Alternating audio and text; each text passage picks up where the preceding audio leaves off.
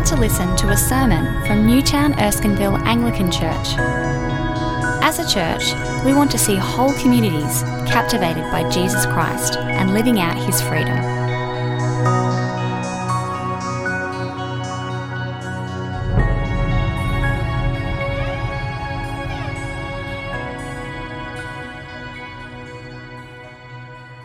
Good evening. Um, our first Bible reading is from Exodus chapter 16, verses 1 to 21, and that can be found on page 70 of the Pew Bibles.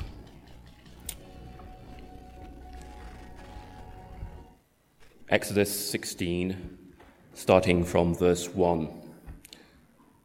The whole Israelite community set out from Elim and came to the desert of Sin which is between Elim and Sinai, on the 15th day of the second month after they had come out of Egypt. In the desert, the whole community grumbled against Moses and Aaron. The Israelites said to them, If only we had died by the Lord's hand in Egypt. There we sat around pots of meat and ate all the food we wanted. But you have brought us out into this desert to starve this entire assembly to death. Then the Lord said to Moses, I will rain down bread from heaven for you. The people are to go out each day and gather enough for that day. In this way, I will test them and see whether they will follow my instructions. On the sixth day, they are to prepare what they bring in, and that is to be twice as much as they gather on the other days. So Moses and Aaron said to all the Israelites, in the evening, you will know that it was the Lord who brought you out of Egypt, and in the morning, you will see the glory of the Lord, because he has heard your grumbling against him. Who are we that you should grumble against us? Moses also said, You will know that it was the Lord when he gives you meat to eat in the evening and all the bread you want in the morning, because he has heard your grumbling against him. Who are we? You are not grumbling against us but against the Lord. Then Moses told Aaron, Say to the entire Israelite community, Come before the Lord, for he has heard your grumbling. While Aaron was speaking to the whole Israelite community, they looked toward the desert, and there was the glory of the Lord appearing in the cloud. The Lord said to Moses, I have heard the grumbling of the Israelites. Tell them, At twilight you will eat meat, and in the morning you will be filled with bread. Then you will know that I am the Lord your God. That evening, quail came and covered the camp, and in the morning there was a layer of dew around the camp. When the dew was gone, thin flakes like frost on the ground appeared on the desert floor. When the Israelites saw it, they said to each other, What is it? For they did not know what it was. Moses said to them, It is the bread the Lord has given you to eat. This is what the Lord has commanded. Each one is to gather as much as he needs. Take an omer for each person you have in your tent. The Israelites did as they were told. Some gathered much, some little. And when they measured it by the omer, he who had gathered much did not have too much, and he who had gathered little did not have too little. Each one gathered as much as they needed. Then Moses said to them, no one is to keep any of it until morning. However, some of them paid no attention to Moses, and they kept part of it until morning. But it was full of maggots and began to smell. So Moses was angry with them. Each morning, everyone gathered as much as he needed, and when the sun grew hot, it melted away. So 2 Corinthians chapter 8. And now, brothers, we want you to know about the grace that God has given the Macedonian churches. Out of the most severe trial, their overflowing joy and their extreme poverty welled up in rich generosity. For I testify that they gave as much as they were able and even beyond their ability. Entirely on their own, they urgently pleaded with us for the privilege of sharing in this service to the saints. And they did not do as we expected, but they gave themselves first to the Lord and then to us in keeping with God's will. So we urge Titus, since he had earlier made a beginning, to bring also to completion this act of grace on your part. But just as you excel in everything, in faith, in speech, in knowledge, in complete earnestness, and in your love for us, see that you also excel in this grace of giving. I am not commanding you, but I want to test the sincerity of your love by comparing it with the earnestness of others. For you know the grace of our Lord Jesus Christ that though he was rich, yet for your sakes he became poor, so that you, through his poverty, might become rich. And here is my advice about what is best for you in this matter. Last year, you were the first not only to give, but also to have the desire to do so. Now finish the work so that your eager willingness to do it may be matched by your completion of it, according to your means for if the willingness is there, the gift is acceptable according to what one has, not according to what he does not have. Our desire is not that others might be relieved while you are hard pressed, but that there might be equality. At the present time, your plenty will, be, will supply what they need, so that in turn their plenty will supply what you need. Then there will be equality. As it is written, he who gathered much did not have too much, and he who gathered little did not have too little. Moving over to chapter 9, verse 6. Remember this whoever sows sparingly will also reap sparingly, and whoever sows generously will also reap generously. Each man should give what he has decided in his heart to give, not reluctantly or under compulsion for God loves a cheerful giver.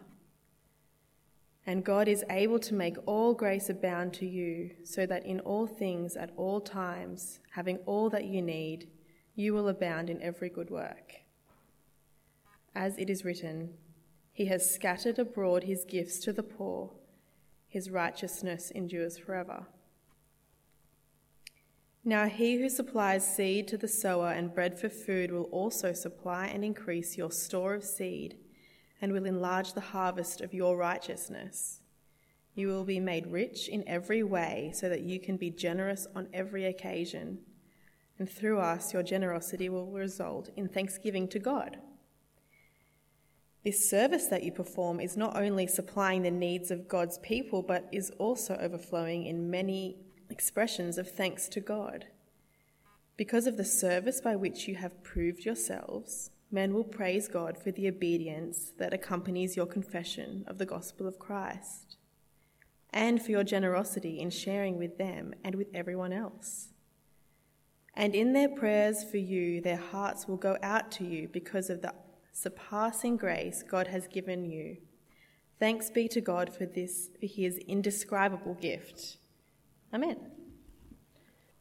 Well, good evening. Great to be with you. I'm Roger. I'm one of the ministers here, and we're looking at that passage from one Corinth- uh, from two Corinthians, chapter eight and nine, this evening. So please keep it open. A number of years ago, I was in a conversation with someone that went a bit like this: Why didn't you tell me? Why didn't you tell me that Christians should be good stewards and generous with their money? Uh, the person had not long become a Christian and they wanted to know why they had not been discipled in the ways of generosity. Um, I kind of was a bit stumped. Uh, I fumbled around a bit and said things like, well, you know, uh, when we talk about money in church, people are really uncomfortable about it, and, you know, the church actually has a pretty bad reputation in talking about money, and, and well, you know, it's kind of uncomfortable, and, and. But of course, she had a point if the gospel is going to shape us, it's got to shape all our lives. Uh, everything, including what we do with our money and our generosity and our stewardship. And it got me to thinking I wonder if we as a culture have a bit of a blind spot when it comes to generosity.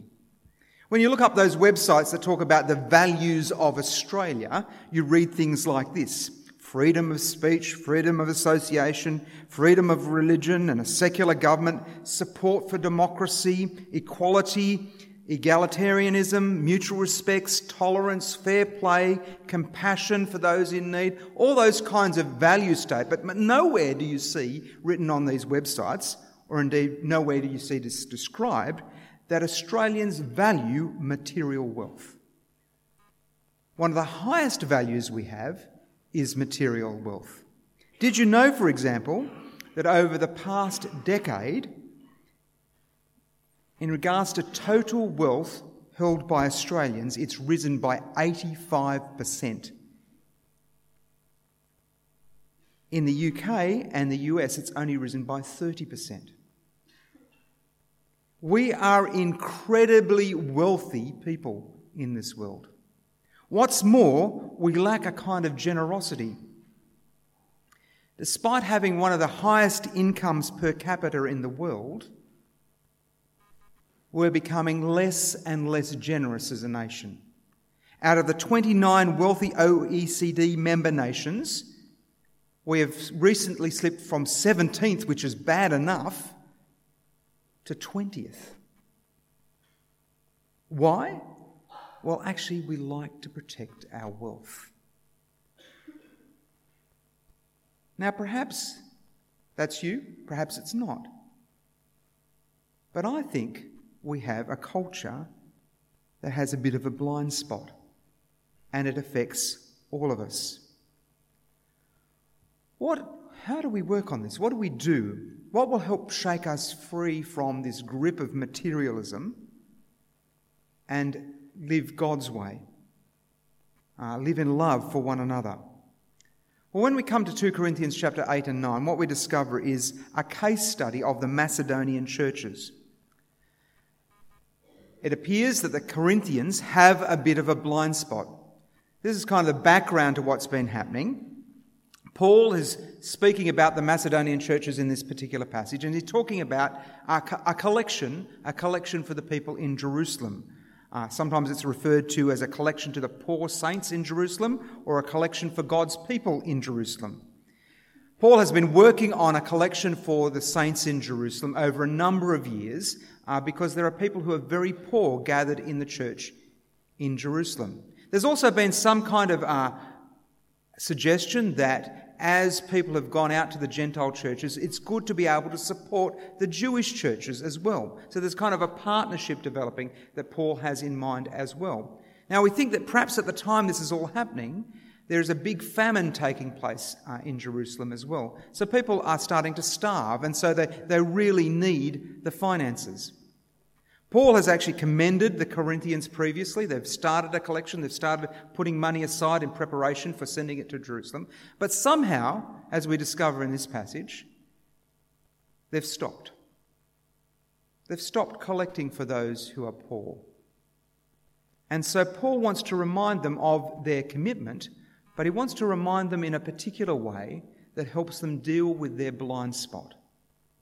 And I think it's worth us listening in to what Paul is doing because I think it will help us deal with our blind spots as well. What I want to suggest to you tonight is three things.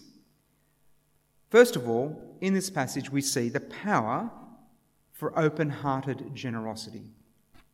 Then we'll see the pattern for open hearted generosity and the product of open hearted generosity. So come with me to 2 Corinthians chapter 8 verse 1 and think about the power for open-hearted, open-hearted generosity.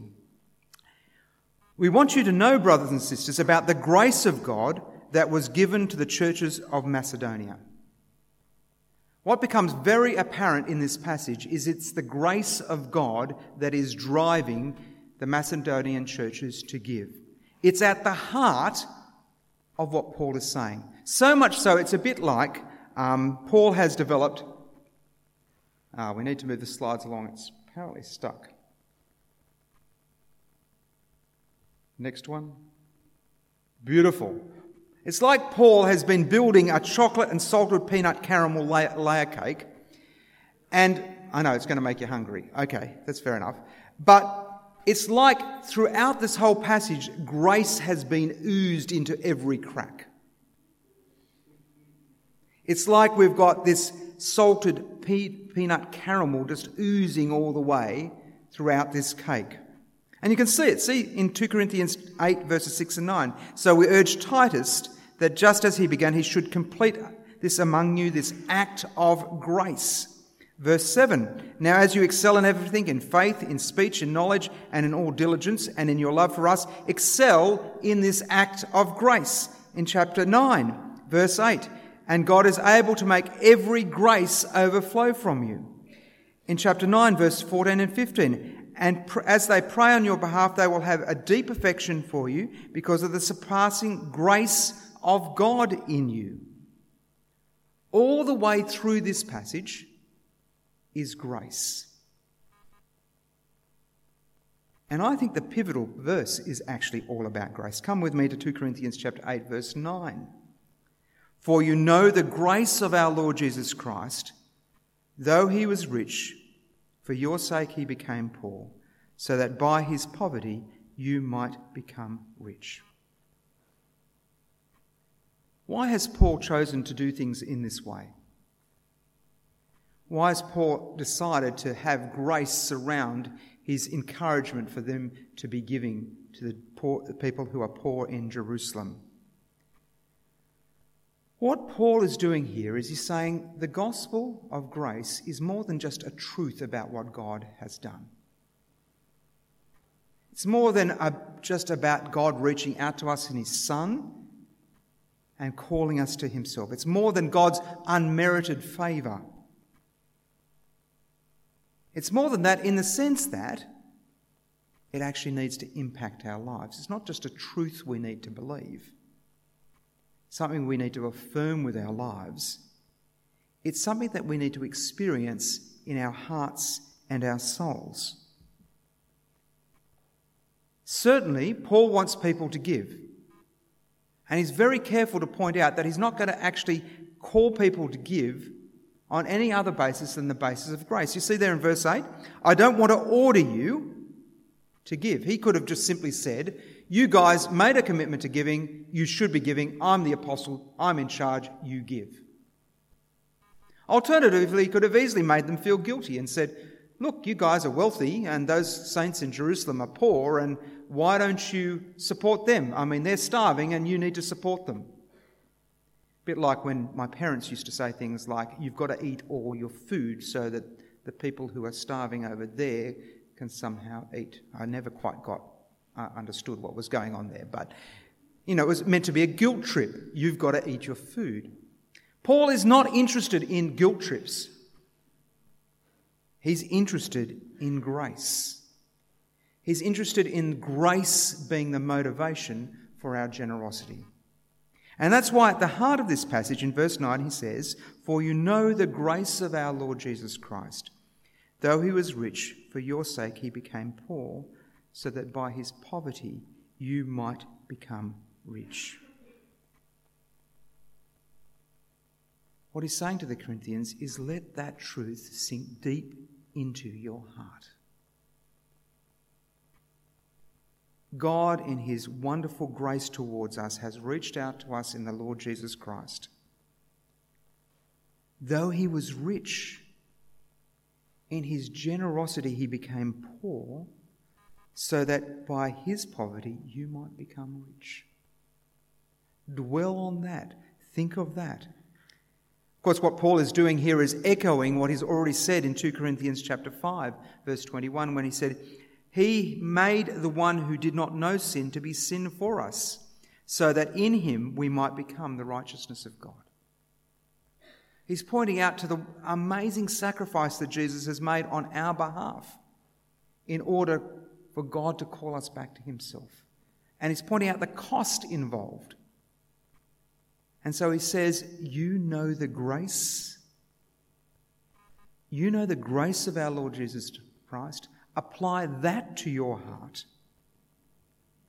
Apply that to the way you use money. Apply that to the way you think about your material wealth. Think on these things, and your heart, which has a blind spot, will be reordered. I think what Paul is saying to us simply here is the solution to our stinginess, the solution to our rampant materialism is a reorientation towards the generosity of Christ in the gospel. The fact he came poor in order that we might become rich. Now, the implications are many, of course, as Paul speaks about these things, but two of the implications are this.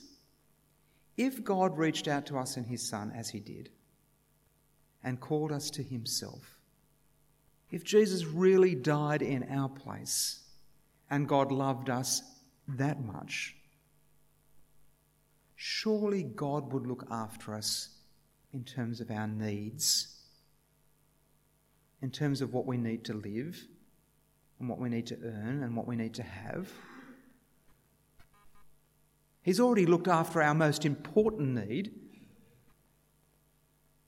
being reconciled with God.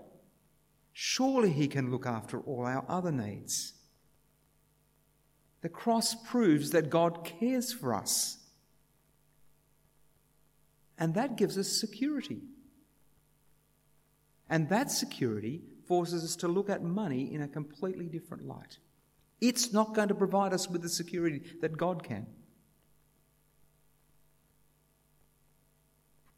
Perhaps money provides for you status. You can look around and say, hey, I've got more toys than you do. I have a bigger house. I have more degrees. I have more, a better job. I earn more money. Maybe the status is important to you. Or Jesus' death on the cross for you has given you a status that you can never pay for a status of a son or a daughter of the Most High King. That status is above every other status you could ever buy. So stop struggling for status that comes with wealth and, and property. What's the point? You've already got the best status in the world. See, Jesus gave up everything for us. He loved us so much so that we could inherit his riches, the riches of heaven. And it's as we consider that and as we consider what Jesus has done, we start to understand the riches we have in Christ already. And that liberates us from an, ex- from an excessive concern about wealth and time and talents. And it motivates us completely differently in terms of what we do with our money. So I want to suggest to you this evening that the, the extent to which we receive this gift of grace is the extent to which we'll have the power to become open hearted and generous people. We'll be able to shake free from the materialism that's around us and actually bring glory to God in the way that we live our lives. Well, because this grace shapes our hearts and our lives, there's a pattern to this generosity. And actually, there's a number of patterns we could look at in the New Testament, but the particular pattern that Paul has, has in mind is seen here in verse 2. During a severe trial brought about by affliction, their abundant joy and their extreme poverty, this is speaking about the Macedonian churches, overflowed in a wealth of generosity on their part. I can testify that they, they gave according to their ability and even beyond their own ability they begged us earnestly for the privilege of sharing in the ministry of the saints. And not just as we had hoped, instead, they gave themselves first to the Lord and then to us by God's will. The Macedonian churches are, peop- are made up of people who are giving themselves fully over to God in the midst of extreme poverty. It's unclear what kind of poverty they're in. Perhaps uh, they too are experiencing a famine. Perhaps they're also experiencing some other afflictions from those who are ruling them. Perhaps they're being persecuted as a church. Whatever is the case, somewhat embarrassingly for the Corinthian church and for us, they are begging to give. They're saying, Paul, please let us give to the Jerusalem churches. Let us even give beyond our own ability because we want to represent the grace of God and the way that it's changed our lives. Now, Paul's not saying this to manipulate them at all. He's just saying this is the way the grace of God affects you and changes you and makes you look at things differently. And he says to them, See that you excel in this grace of giving. For you know that the grace of our Lord Jesus Christ, though he is rich for your sake, he became poor.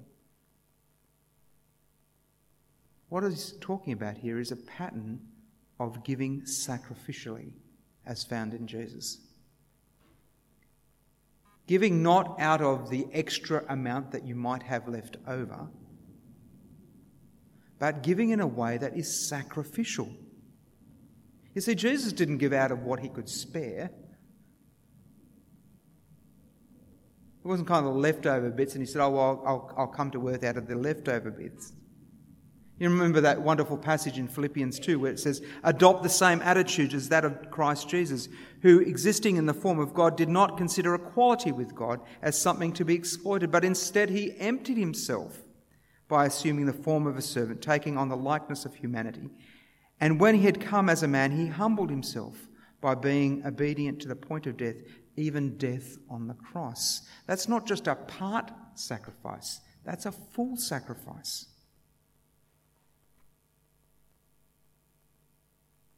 And that is just so challenging. Jesus' sacrifice makes me nervous. I kind of think, oh, I, I, can give from abundance. I can give when I've got spare. I can give when actually life's okay and I can kind of work out, there, that'll fit, that'll be fine, and I won't feel too uncomfortable. But Paul points us to the Macedonian churches and to what Christ has done and says these guys are giving sacrificially, begging for the opportunity to support those in Jerusalem. Now, I've lost count actually of the times I've seen people who are really poor give sacrificially. It's embarrassing. I remember when we were uh, finishing Moore College Jane and I had two kids. Uh, we were living in a house in Toongabbie. Our credit card was completely maxed out. Uh, we basically had no income. We're kind of at the end. And things were looking pretty bleak. People actually inviting us out for meals so that we could eat. It was really lovely. There was a Bible study group and they just kept inviting us over and feeding us, which was really lovely. And then one of the families in this church had four kids, one person in the family was working, mortgage, all the challenges of family life. They came to us one day and they just said, so they're not rich, they said to us, We'd like to give you a car. This is the car they gave us. It's a pretty old car, it was yellow. And they said, We don't care what you do with it. This is what we've got to give. This is yours. And we thought, how are we going to run the car? we don't have enough money. And then it suddenly dawned on us we could actually sell the car.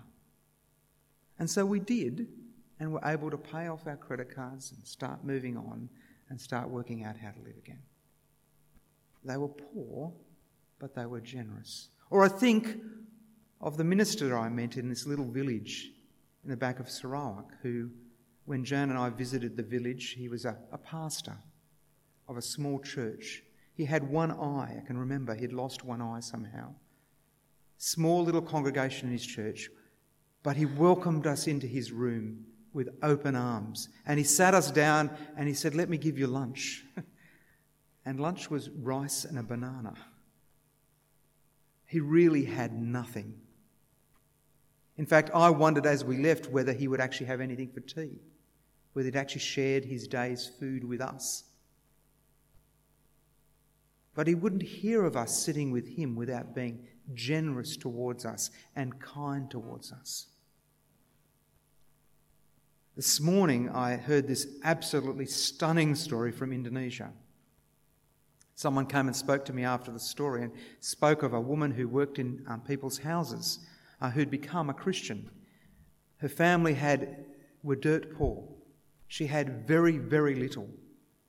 But she'd become a Christian, and the grace of God had touched her heart and touched her ability to give, and she was generous. One of her Muslim friends had a baby in a hospital, but couldn't afford to pay the bill in the hospital.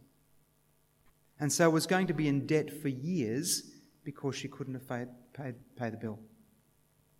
She went and sold her wedding ring in order to pay the hospital bill. Now, I don't know about you, but that wouldn't even occur to me. That kind of generosity just wouldn't enter my head. Sell my wedding ring? Really? You see, the Macedonian church had been impacted by the gospel of grace to such an extent that even in their own poverty, their pattern was to be generous. Now, I don't know about you, but I find that demand almost too high. When I think about my own life and I think about what I have and I think about the wealth I have in comparison, it kind of is very confronting. And I don't think I'm particularly good at this. And so that's why I remember words like Hebrews 12, which, which help me kind of start to understand how it might even be possible to start to live this way, where we read the words, Let us run with endurance the race that's set before us, keeping our eyes on Jesus, the source and perfecter of our faith. For the joy that lay before him, he endured the cross, despising shame, and sat down at the right hand of God. Christ has run before me. He's gone before me. He knows what it is to give up everything. He knows what it is to serve others. He knows what it is to have joy in serving others. Actually, if you notice through the passage, there's a whole lot of stuff about joyful giving as well. He knows about that. And because I am in Him, He can give me the strength by His grace and by the work of His Spirit to live in a way that He's called me to live, because He is the source and perfecter of my faith. Not me, He is. That's the pattern that Paul speaks of here in terms of open hearted generosity.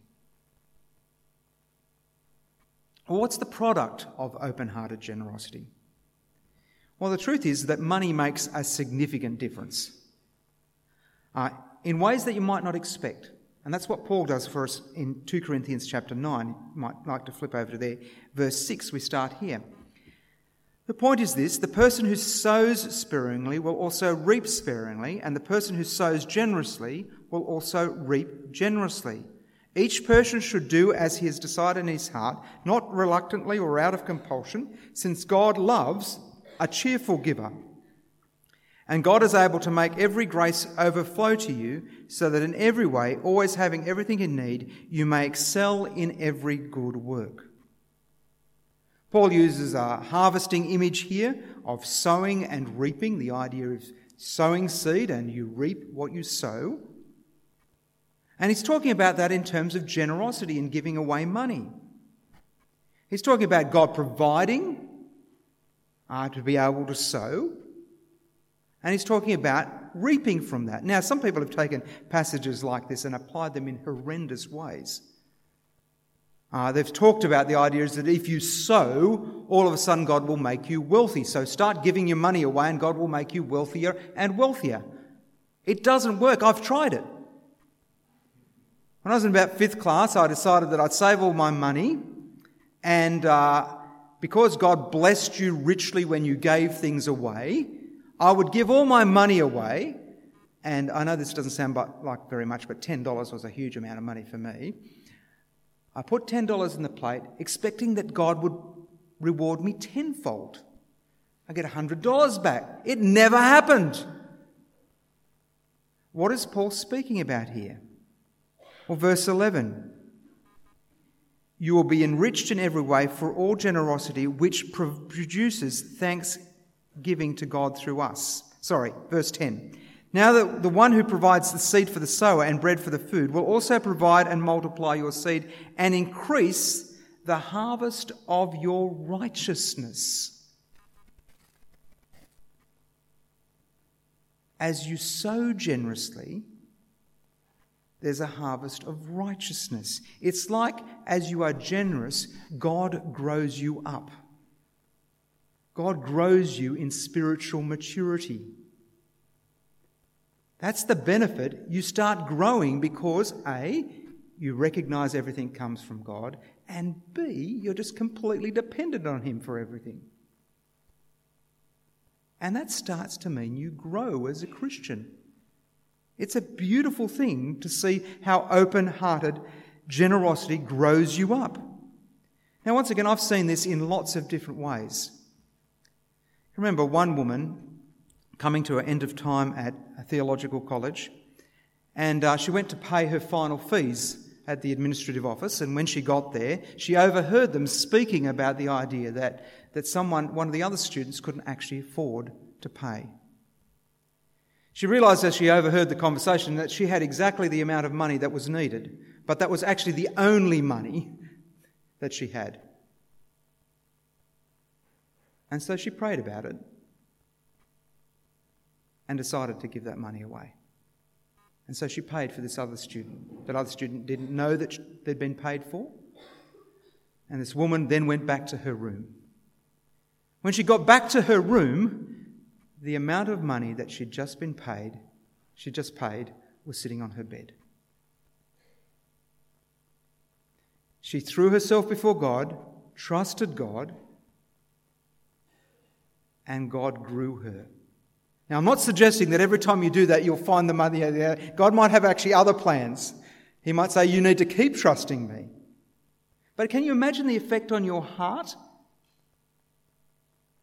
when you're generous like that and you see God at work in just amazing ways like that? Can you see the way that you start to grow and become more dependent on Jesus and more dependent on what He's done for you? And you can start to see Him at work in so many different ways. It's a beautiful thing. Not only do you grow, though, as the hungry saints receive their food, their gifts, Paul tells us their hearts and voices will express themselves in thanksgiving to God. Verse 13 Because of the proof provided by this ministry, they will glorify God for your obedient confession of the gospel of Christ and for your generosity in sharing with them and everyone. See, what Paul is saying here is when we opt out of giving, we opt out of the privilege of meeting human needs and also denying ourselves the honour of promoting God's glory.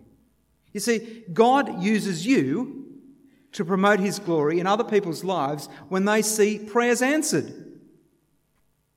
So, as people receive gifts and they recognize that God has provided for them, they give glory to God. By not giving those gifts, then you're missing out on joining in in giving God's glory. Do you see how it works?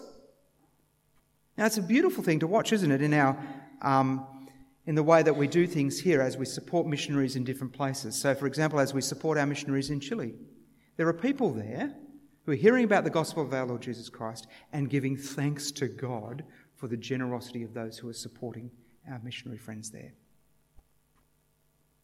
There are those who work in EU here in Sydney University who have now come to know because of the work they're doing, have come to know and love Jesus Christ and are going to the utter ends of the earth.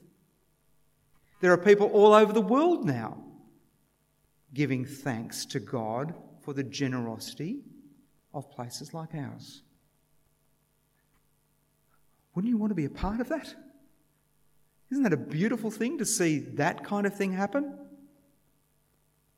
It's no wonder then Paul says the final thing here that we're going to look at this evening he says, as people give thanks to God for your generosity, there's also kind of a deep affection, a partnership that develops in verse 14. And as they pray on your behalf, they will have a deep affection for you because of the surpassing grace of God in you. Notice it's always pointing back to God and His grace and what He's done. It's giving glory to God. But there's this beautiful partnership that starts to develop a partnership between Christians as they support each other, and particularly in this instance, across cultural divides.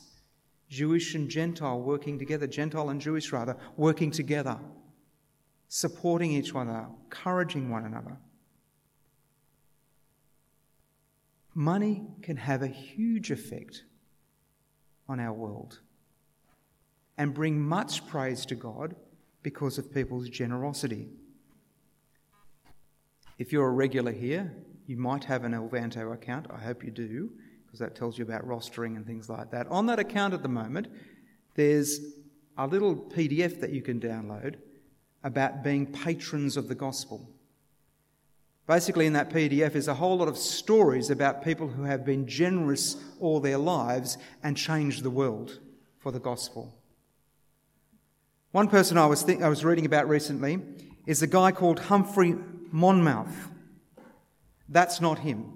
That's William Tyndale. William Tyndale was a guy who translated the Bible into English.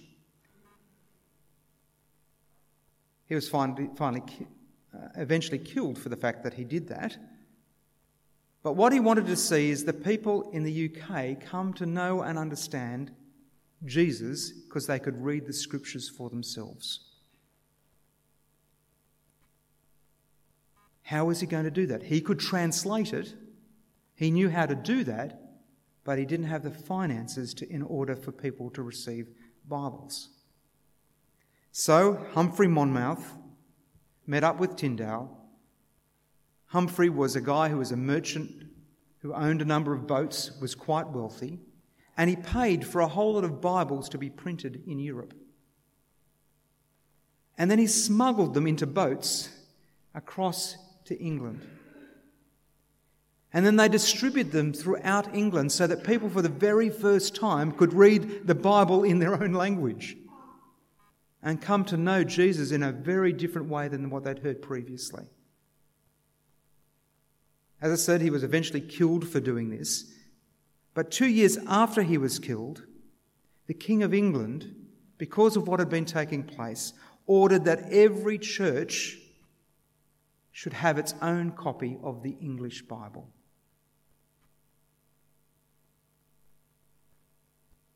Because of Henry's generosity, thousands and thousands of people got to hear the Word of God. And guess what? Do you have a Bible? Is it in English? Part of the reason you have that Bible and the part of the reason you can read it in English is because of people like William Tyndale and Humphrey Monmouth. Humphrey knew that money matters and he used it in a way that would bring praise and thanksgiving to God down through the years. What does that mean for you and me?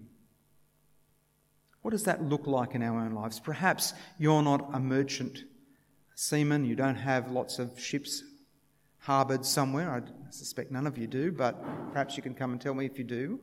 Perhaps you don't have a huge inheritance, perhaps you're not particularly wealthy, or perhaps you do. How does this work out in your life? What does it mean with what you have?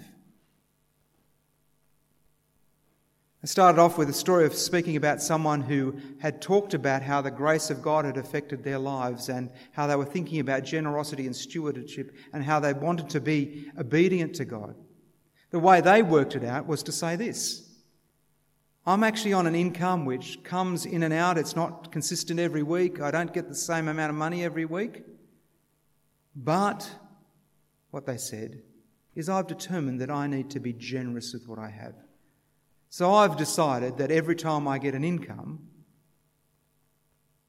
I will first of all work out how I can be generous with it and then work out how I can live the rest of my life. It's remarkable, isn't it? That's a grace shaped heart, someone who's thinking through what it means to look like following Jesus. Perhaps that's you. Perhaps you're in a different position where you haven't sat down and planned your year and thought about the income that you get. Why not start with planning how you're going to be generous with what God's given you because of His grace towards you, and then think about how you might spend it on the things that you need to spend it on week by week.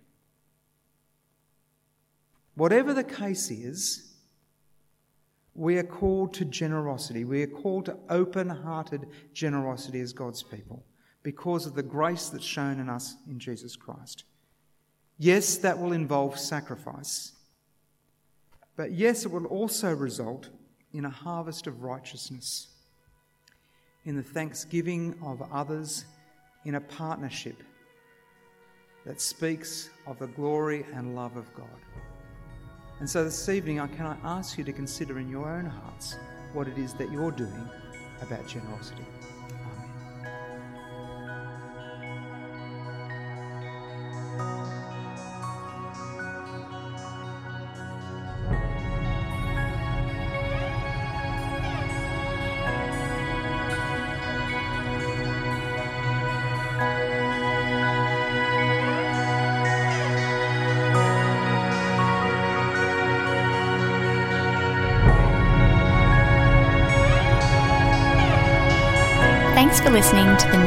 Erskineville Anglican Church podcast. For more audio content and information about our church, please visit neac.com.au.